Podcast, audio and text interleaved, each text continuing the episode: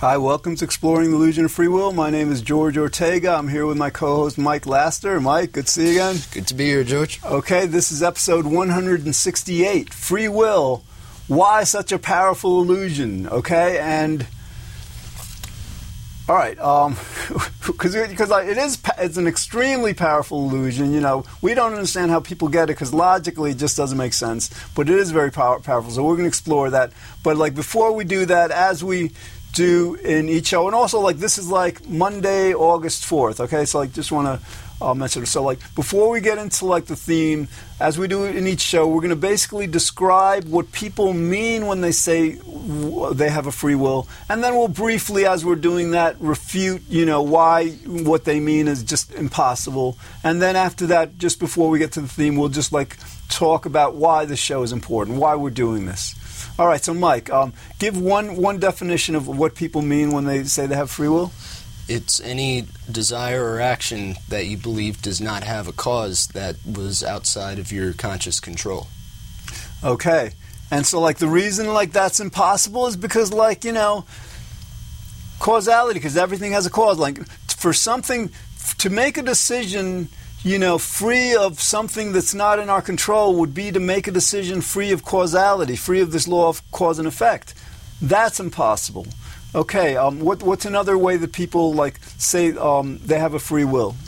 They believe they could have done otherwise in the past. All right, so explain why that's impossible. It's impossible because um, because of causality. It's just simply impossible because of cause and effect everything that unfolded had to have happened that way.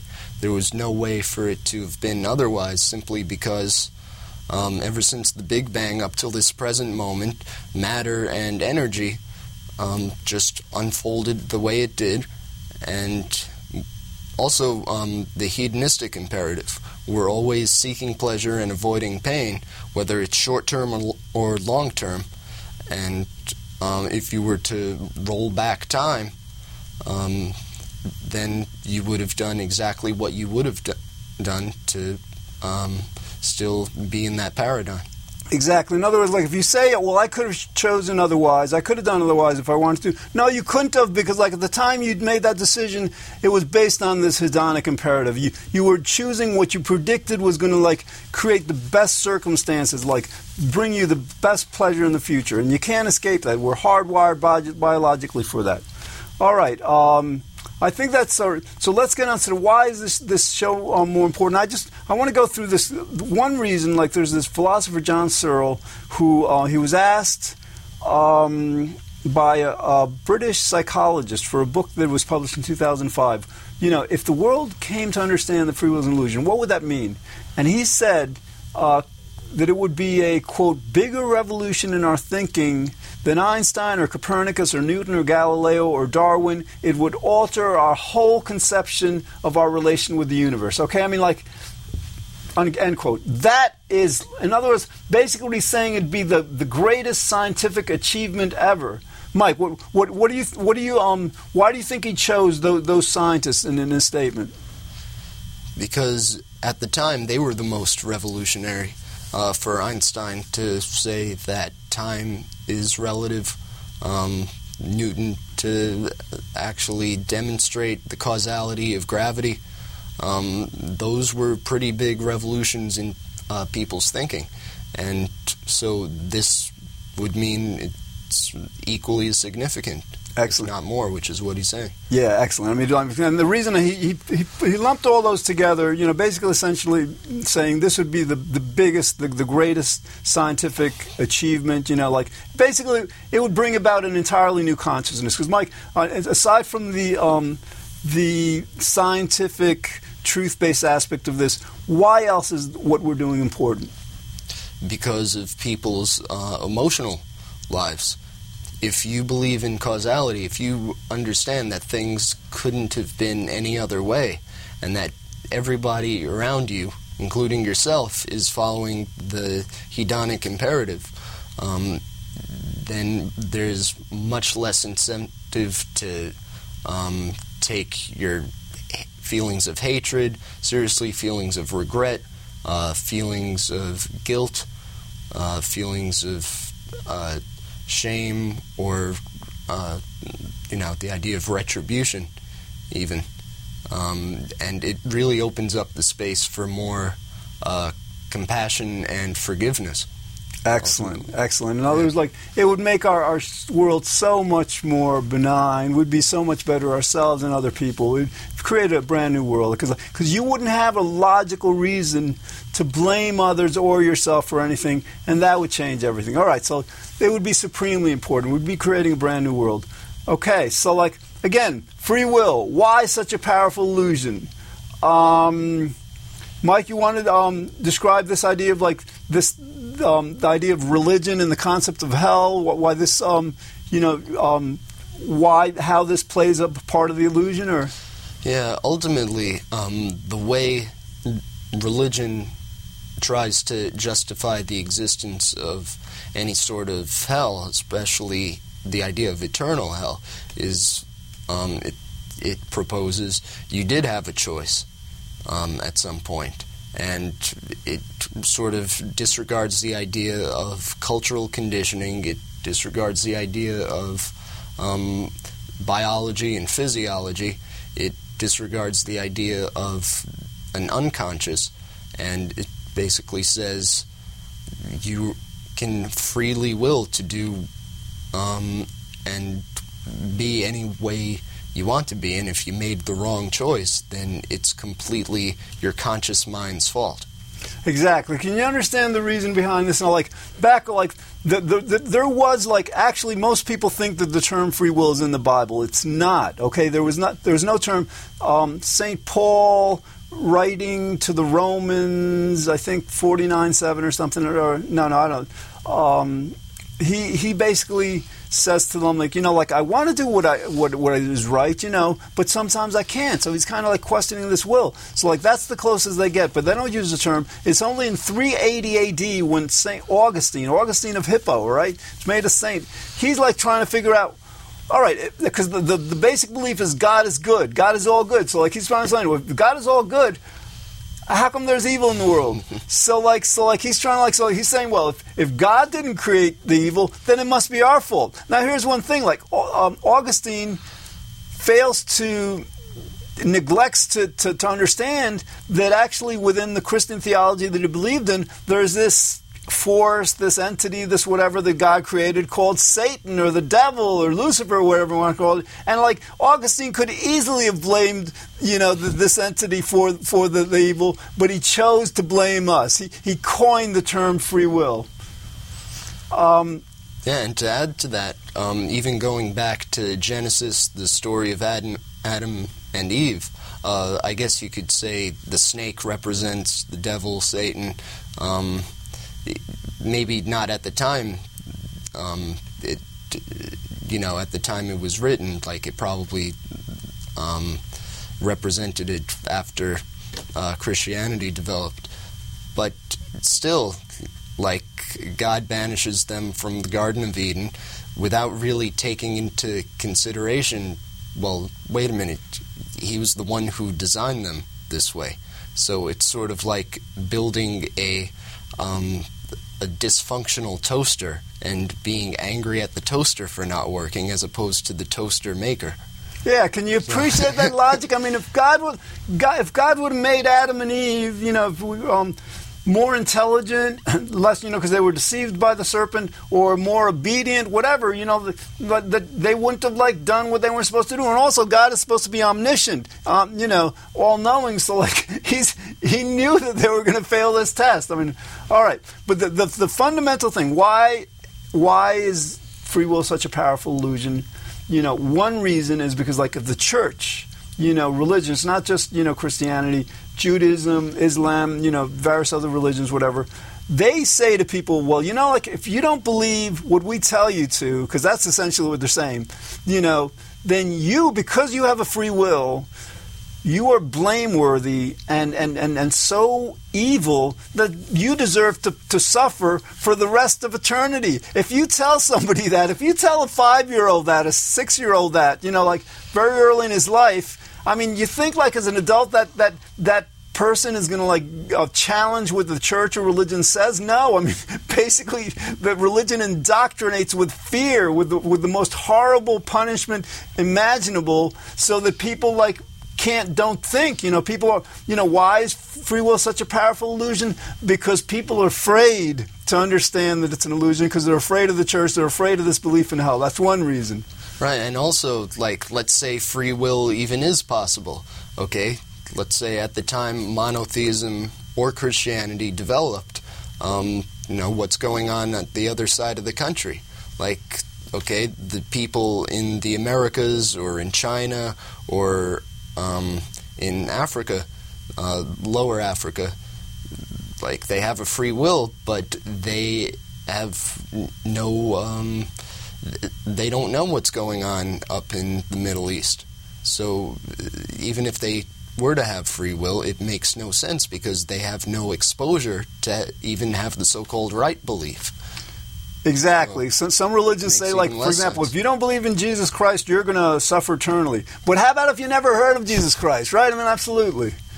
Okay. Um, another reason, another reason why free will is such a powerful illusion. This one makes a lot more sense. Okay, the, the, the, you know, I don't understand how people believe, you know, that an all good God is going to like condemn anyone to like eternal suffering for like you know what we do in like 80 100 years. I mean it makes no sense anyhow. But one that makes a lot more sense is this concept of egoism. We like to take credit for what we do and all. Mike i'll explain that in more detail. So in order to believe in free will you have to believe in a person who can will freely and that person um, is self-image which is the ego in other in other words, which is why we call it um, egoism.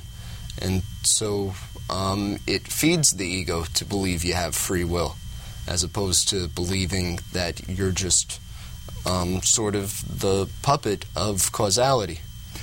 Yeah, we, we like you know we like to like when we do something you know creative when we do it when we achieve something we win an award or something we like to believe that we did it, that we didn't have to, that we're not a puppet. We like to take credit for this stuff, you know? And like, the irony is, is like, the universe, this cause and effect, makes us like to do this. In other words, we, we like to take credit for this because the universe compels us to. So then, because the universe compels us to like to take credit for what we, we do for not being a, a puppet, the universe thereupon, because of that, makes us not want to believe or accept that we don't have a free will.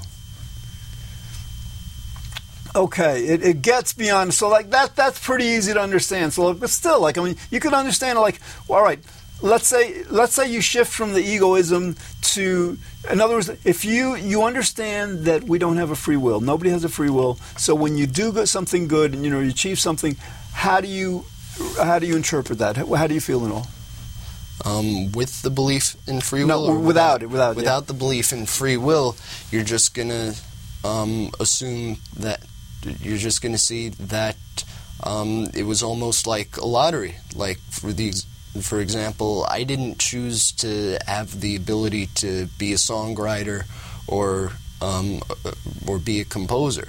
It's just my nurturing and uh, even genetics like allowed that to be a possibility. So I can't really have um, an ego about it since it was sort of uh, luck in the end. And if I were born a different person, I'd have other, um, you know, things, other talents or um, flaws. Even it's it's really a big lottery. Exactly. So you know, first it's a matter of luck, and second, like it's not like you don't enjoy it. Like you know, you just you just compose a song that you're going to have it produced and all. I mean, you're grateful. You're grateful that the universe um, allowed you to do that. So like, go ahead. But as we understand, like it doesn't prevent narcissism because those with an ego who still um, believe in causal will or don't believe in free will can still say, "Ah, the universe chose me, therefore I'm special. I'm more special than you." Um, or if something negative happens, you know, they could still uh, feel like, uh, why did um, why does the universe hate me? Why did I get the short end of the stick or whatever? You're right. I mean, like in a certain sense, I mean, we, we could like let's say we say, uh, you know, could like I think it makes that kind of like arrogance for something more difficult.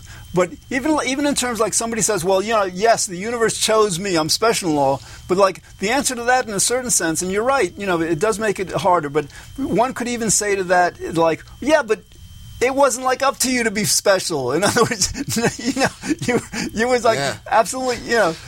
but they might feel it was like divinely willed. No, I know, I know. Yeah. All right. So, so another, you're right. It's not going to, com- you know, uh, completely eliminate egoism. It's, it's a step in the direction of truth, though. Absolutely. all that matters. It's truth and Yeah. humility, yes. All right, so let's go to the legal system. Um, basically, why such a um, free will is such a powerful illusion? Um, let me let me explain this in some detail. What happens is the legal system does recognize, for example, different levels of guilt. You know, premeditated or you know negligent or whatever. I mean, like it has a, a stipulation where it's like if you didn't understand the um, the implications of what you were doing, then that, that's kind of like you know that's a defense you know against being um, charged and all. But the the point this point is like even though the our legal system is sophisticated enough to understand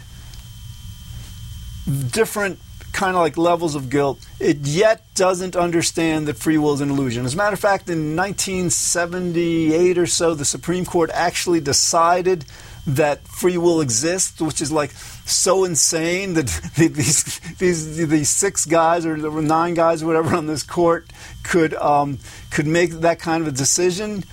It's the only thing that could uh, justify the idea of punishment, really, just for the sake of um, someone committed a crime. Okay, now somehow you have to balance out uh, morality, take it into your own hands, and uh, punish the person as if you know it'll undo whatever was done. But um, what was I going to say?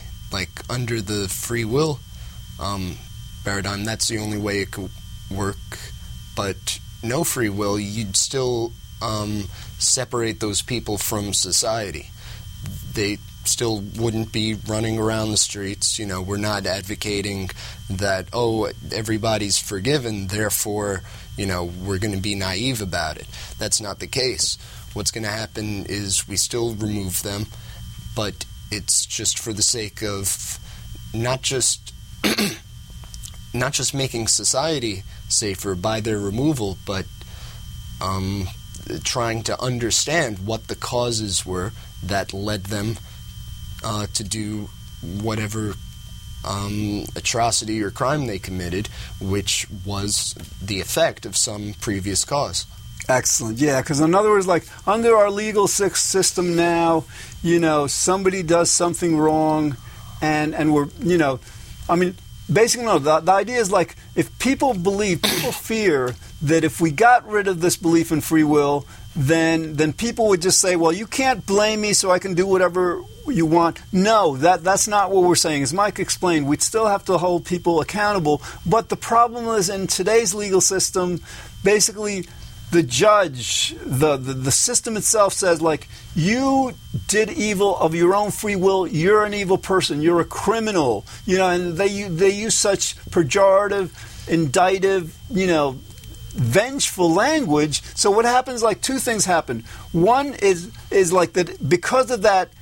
Everybody kind of like tends to believe in free will. They say, well, the legal system believes in free will, it must be so. The second part is like the criminals, the people who commit the crime, if we're labeling them as evil, as immoral, as criminals, that's how they're going to see themselves because, you know, they can't like separate themselves from this powerful force coming from outside Yeah, of them. it's, it's like The Godfather, you know, Al Pacino, like, I'm the bad guy. You got to point your finger at someone. Yeah, yeah. So, and the last thing is like it really, it you know, not only does it you know encourage and amplify this belief in free will, but then it encourages us as society to hate people, to hate all these criminals. Which you know, basically, what the criminal justice should be saying to them is, listen.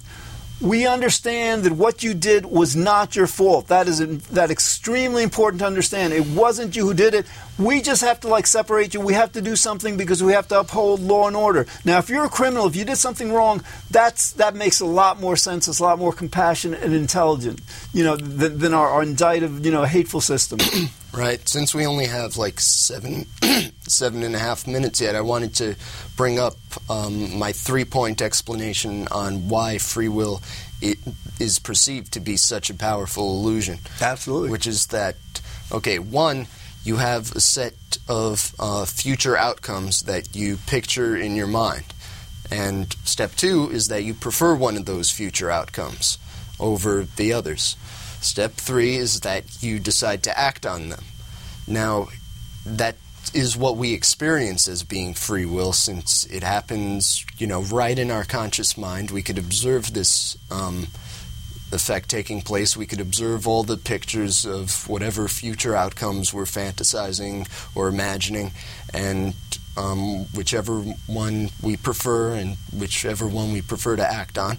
And but the reason uh, it's actually not free will is because we don't choose what our choices are. For one, um, if we could, you know, we'd then, in a sense, you could say we have free will, but we don't. We're bound by all sorts of things, um, nature and nurture, really. And two is we don't choose which of those choices we're going to prefer. Um, we, it's just wired in our unconscious, whichever one of those choices we're going to prefer, whether it's pick a card, any card, or you're, prevent, you're presented with uh, food options or job opportunities. So these are things that take place in uh, the unconscious mind for the most part, in the emotional centers of our brain. All right. Um, so, all right. Let me let me get this because this is important. It's, it's, a bit complex. The the one reason why this is such a powerful illusion because like point one is we believe we have choices before us, actual choices. Yeah, we picture all the future outcomes um, in our head. Okay, and then point two is like we prefer one outcome over the others. Mm-hmm. Okay, so what point three? Can you um, explain that one more time? And point three is that we act on that preference. Right. Okay. So so yeah. So in other words, like it just seems like if we if we just look at our actions, it seems like because we're acting on our preference, it's up to us. It's our preference. But as Mike was just pointing out, sure, it's our preference, but we don't decide. We don't get to yeah. decide what our preferences are. Yeah. Absolutely. Yeah. Not we don't choose our choices or our preference. Absolutely. whatever choices we do have. Okay. I think maybe another good reason because you got you got to understand like over half of philosophers, academic philosophers with PhDs, don't get this. They can't accept that. Um, I mean, partly it's psychological, and they're, they're, in denial. It's part of this this thing about the egoism role. But another thing is like, obviously, if causality, we did a show on this just previously. If cause and effect makes free will so impossible, and the, the, the, the simple reason it does is that everything has a cause, and that's such a simple concept to understand you know, the question becomes why don't these academics understand this? And like my answer to this is like poor critical thinking skills. In other words, like you get through school K through 12 through college even and you don't have to you don't have to know how to think. You don't have to be strong in logic all you have to do is learn what they teach you you know memorize it and then recite it back to them for the test. Maybe apply it you apply it in a few instances. You haven't you don't have to understand what you're learning and that's the problem. These philosophers they just read what other philosophers um, you know wrote they they're not trained to think about it because again if they were they couldn't like come up with this absurd notion that we, we have free will.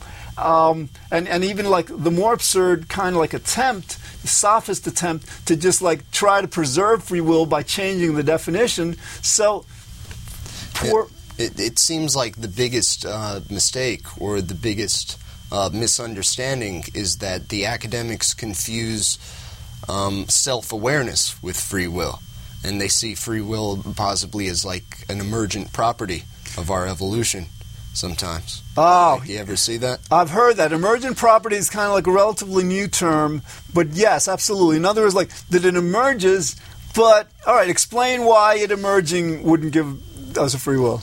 Right. So they confuse it with self awareness, and what self awareness is okay, one part of the brain becomes aware of another uh, process in the brain, and so it could observe itself and sort of make uh, corrections. It could sort of um, tweak it. Like it feels like we're tweaking our own behavior through our own self awareness. But that's not free will because the impulse to um, for self development or self perfection still isn't um, our own. It's part of our biology, it's part of our uh, natural psychology. It's just it's just there. And more fundamentally, these emergent properties have causes. Yeah, you have can't causes. have something emerging that doesn't have a cause. So once an emergent property has a cause, there is a causal antecedent to that and a causal antecedent to that. So you can't escape this this fundamental causal law that we did a show about. Whenever that you know if if we all had better critical skills, we could understand and like so like you know that our educational system.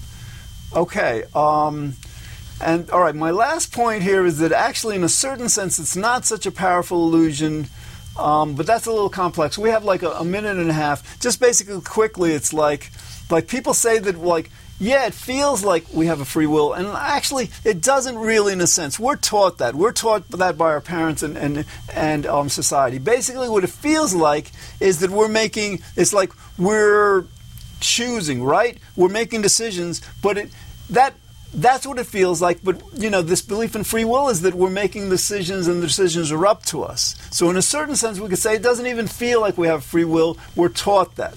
All right, we've got about a minute left. Um, let's talk about our shows. Let's talk about our Manhattan show. So we have a show in Manhattan. Um, it's a live show. You can call in and um, argue with us or tell us how much you agree with us or ask questions if you don't totally uh, get what we're saying or you want um, some you know clarity on uh, one of the topics we raised. So yeah, call in. Uh, when's the next one? Actually, the next one I'm not sure. It's like we're, we're taping like once a month now, but we're going to inc- increase the, that. We might like be on live every week, but it's like MNN um, Manhattan Channel 56, three away from the Yankee games, one away from Al Jazeera, one away from the movies. You know, it's in, in um, high definition digital. Our show isn't, but it's like within those channels. All right, thanks for watching. We're going to like keep doing shows. This is episode 168. We're going to keep doing shows until you get it. Thanks for right, watching. thanks for watching.